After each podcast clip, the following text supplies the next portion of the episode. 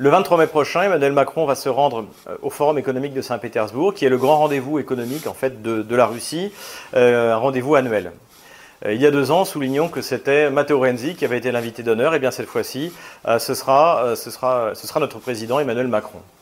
Donc à la veille de cette réunion importante, de cette rencontre importante entre le président russe et le président français, il convient de tirer un tableau pour savoir euh, dans quelle position arrive le président euh, Macron et euh, également quel, est le potentiel de, cette réunion. Alors contrairement à ce qu'ont dit les médias français, qui d'ailleurs pour la plupart ont contribué à faire élire le, président Emmanuel Macron, eh bien euh, Emmanuel Macron arrive dans une position extrêmement euh, difficile euh, pour différentes raisons. Tout d'abord, son voyage aux États-Unis a été un fiasco, il n'a rien obtenu. il a été l'objet de moqueries à l'international et particulièrement en Russie. là, entre guillemets, bromance de, Donald Trump la manière dont il l'a traité un peu comme un jouet euh, a été perçue euh, comme une humiliation euh, par les élites russes et même par, par la population russe. À côté de ça, dans la mesure où Emmanuel Macron s'est totalement aligné sur, sur la politique américaine en Syrie, eh bien, euh, finalement, euh, les Russes, euh, les élites russes considèrent que, eh comme d'habitude, il faut mieux parler directement à Washington plutôt que de parler à Paris ou même à Berlin, qui, s'aligne finalement, quoi qu'il arrive, sur la décision même la plus absurde des élites, des élites américaines. Les frappes donc sur la Syrie, qui ont été un fiasco du point de vue militaires, du point de vue technique, du point de vue diplomatique, vont sans doute peser lourdement dans la rencontre avec Vladimir Poutine, ne serait-ce euh, par le fait que finalement ce que les Russes apprécient euh, dans la France, c'est lorsqu'elle justement elle est une troisième voie du point de vue international, comme ce fut le cas il y a longtemps avec le général de Gaulle, mais comme ce fut le cas il n'y a pas si longtemps, en 2003, au moment de la crise euh, en Irak. C'est cette France à laquelle les, Russes aimeraient avoir affaire, et malheureusement c'est pas le cas. À côté de ça, euh, ajoutons que finalement, le projet euh, pan-européen, pan-Union européenne d'Emmanuel Macron n'a pas convaincu Angela Merkel. Donc finalement, euh, on a un président français qui arrive en Russie avec un an d'échec absolument total en matière de politique étrangère. Cet échec d'Emmanuel Macron, de manière générale dans la politique étrangère et de manière particulière vis à -vis de la Russie, repose à la fois sur une vision fausse de ce que la Russie euh, attend de la France et de ce que la France peut faire avec la Russie. Cette vision fausse repose sur le fait que, eh bien, finalement, euh, Emmanuel Macron s'appuie sur les mêmes structures qui se plantent sur la Russie depuis dix ans et qu'il est le parfait héritier, finalement, de, l'appareil euh, diplomatique de François Hollande, qui lui aussi s'est caractérisé par un échec quasi complet et quasi total en matière de politique étrangère pendant cinq ans. Donc les éléments de compréhension et les éléments de langage qu'utilise Emmanuel Macron lui sont fournis en fait à la fois par euh, le ministère de la Défense et par le ministère des Affaires étrangères. En choisissant euh, Jean-Yves Le Drian euh, comme ministre des Affaires étrangères, donc qui était ministre de la Défense sous, François Hollande, eh bien, automatiquement, Emmanuel Macron s'est fait l'héritier du fiasco diplomatique quasi complet de François Hollande durant durant, euh, durant son mandat, durant son quinquennat. mais finalement, on peut dire que Jean-Yves Le Drian, donc, qui est l'homme du, fiasco des Mistral, des Mistral pardon, euh, n'est finalement que la partie émergée d'un iceberg de ce que Hervé Juin appelle la secte néoconservatrice, qui règne au ministère de la Défense et au Quai d'Orsay. Cette secte, en fait, agit par différents, euh, différentes officines, parmi lesquelles euh, on peut citer euh, là ce qui s'appelle aujourd'hui la DGRIS, mais qui appelait la DAS, la Direction des Affaires Stratégiques, qui est en fait une structure qui, qui conseille à la fois le ministère de la Défense et le ministère des Affaires étrangères, et qui définit en quelque sorte la politique étrangère. Donc toute cette structure est aux mains de, de, de, de cette secte néoconservatrice. À côté de ça, vous avez des structures comme la Fondation pour la recherche stratégique, le think tank d'État du ministère de la Défense, euh, donc qui est euh, où, vous voyez agir des gens qui, en 2003, euh, voulaient nous faire croire aux armes de destruction massive irakiennes.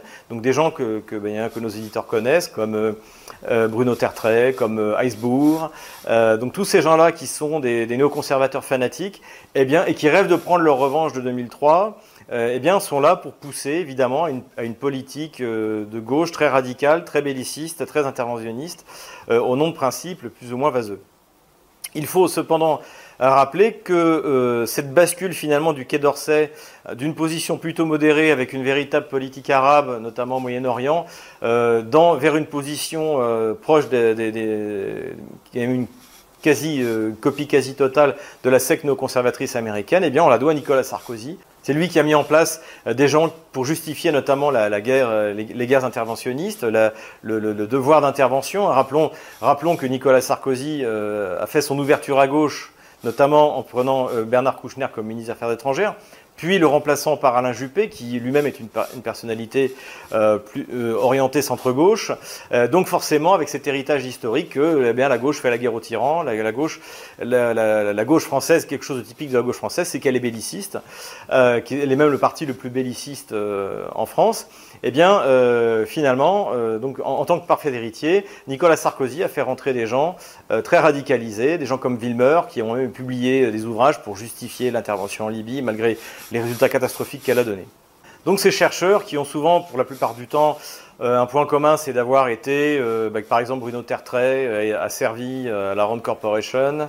Iceburg également fait partie de think tank, de think tank, et fait toujours partie de think tank américain ou anglo-saxon. Eh bien, et tous ces gens-là, ce sont eux qui ont fourni les, éléments de compréhension, les éléments de langage qui ont mis euh, Emmanuel Macron euh, dans la situation de rater totalement sa première année de politique étrangère. Pour la Russie, il est intéressant de faire finalement l'inventaire de ces éléments de compréhension euh, qui ont amené à ce fiasco. Tout d'abord, et on a d'ailleurs entendu le, président français le dire, la Russie ne respecte pas que la force. C'est quelque chose, c'est un élément de langage qu'on a entendu dans la bouche de la secte néoconservatrice qui, a repris, été repris par Emmanuel Macron, c'est-à-dire qu'il il faut montrer qu'on est fort avec la Russie pour qu'elle nous respecte c'est totalement faux. Et d'ailleurs, Poutine a encore récemment euh, répété ce que lui considère justement comme ce qu'il attend finalement de ses interlocuteurs, c'est qu'ils soient souverains. У вас же была такая возможность. Был же тут наш добрый друг из Чехии, совершенно замечательный, говорил хорошо. Но, казалось бы, прояви упорство. А что они могут сделать? Они очень зависимы внутри э, Евросоюза. Они самостоятельно ничего не могут сделать. Так кто же тогда в мире самостоятельные игроки? Россия. Ну и, наверное, все-таки Америка. Есть еще несколько стран. Но я за них не отвечаю. Вот у них спросите, насколько они самостоятельны. Это, конечно, понимаете, когда там происходят какие-то внутриполитические сложные процессы, то они становятся зависимыми от этих процессов. Они становятся малопредсказуемыми. Надежность снижается. Et возникает вопрос, они зависимы или независимы, и от кого они зависят. La seule chose que reproche euh, Vladimir Poutine aux, aux, dirigeants européens, eh bien, ce n'est pas, euh, ce n'est pas d'être néoconservateurs ou paléoconservateurs ou démocrates, pro-démocrates américains, etc.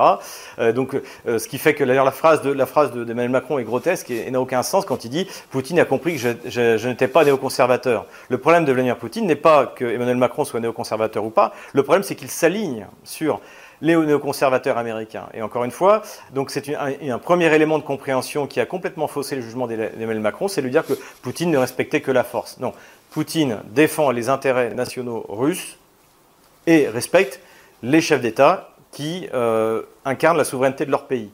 Il est évident que tant qu'Angela Merkel ou Emmanuel Macron ou euh, le gouvernement italien ou grec euh, s'alignera sur les positions américaines néoconservateurs, eh bien, euh, Vladimir Poutine préférera, parler directement à Donald Trump ou, aux représentants du Congrès, du Congrès américain. C'est donc un, un, élément de compréhension qui est totalement faux et qui malheureusement a profondément imprégné Emmanuel Macron.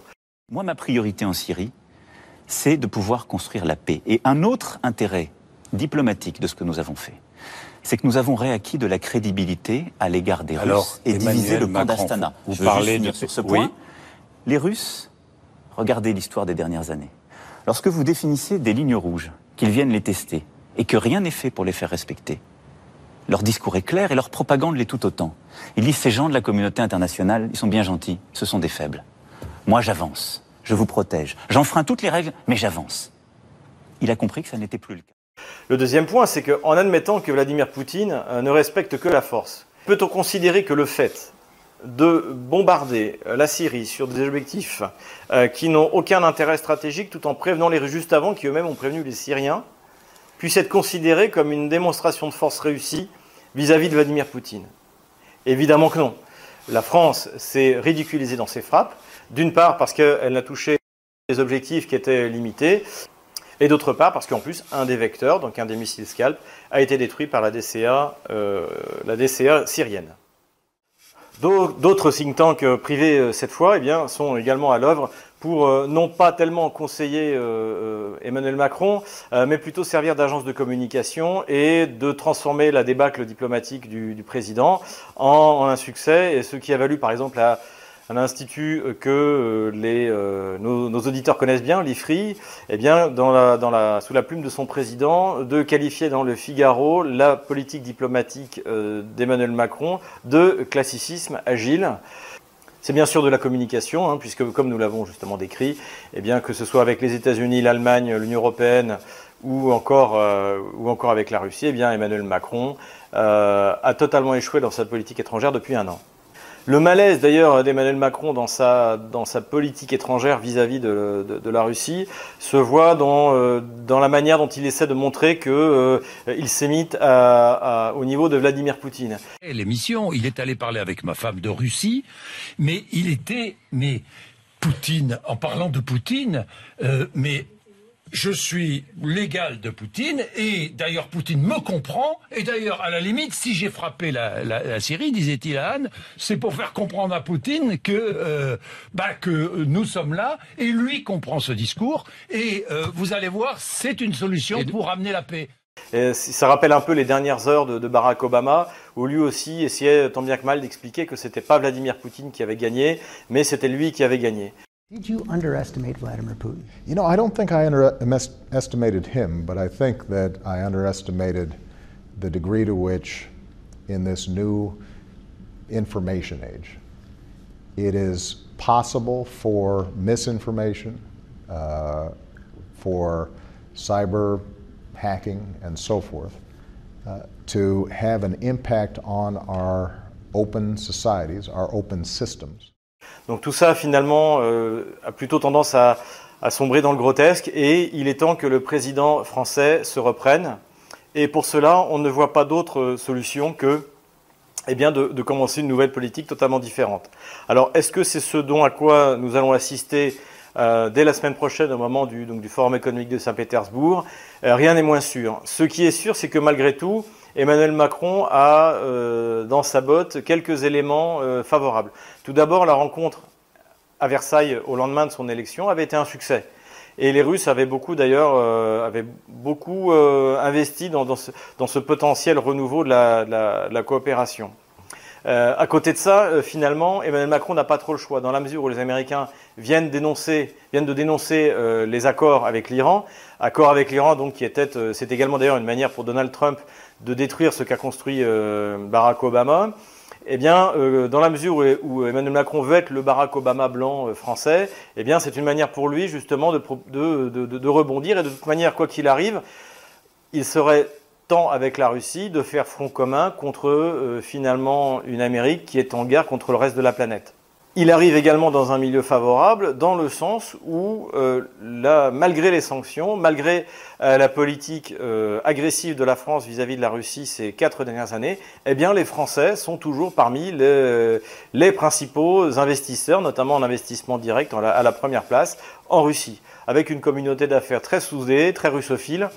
Et euh, donc finalement, euh, euh, ce, moment pour Emmanuel Macron peut être le, moment de lancer une nouvelle politique, mais quoi qu'il arrive, si jamais, si jamais Emmanuel Macron veut vraiment rentrer dans l'histoire et sortir de, cet héritage lamentable du président François Hollande, il va devoir complètement remplacer l'équipe qui le conseille et qui conseille le ministère des Affaires étrangères et le ministère de la Défense.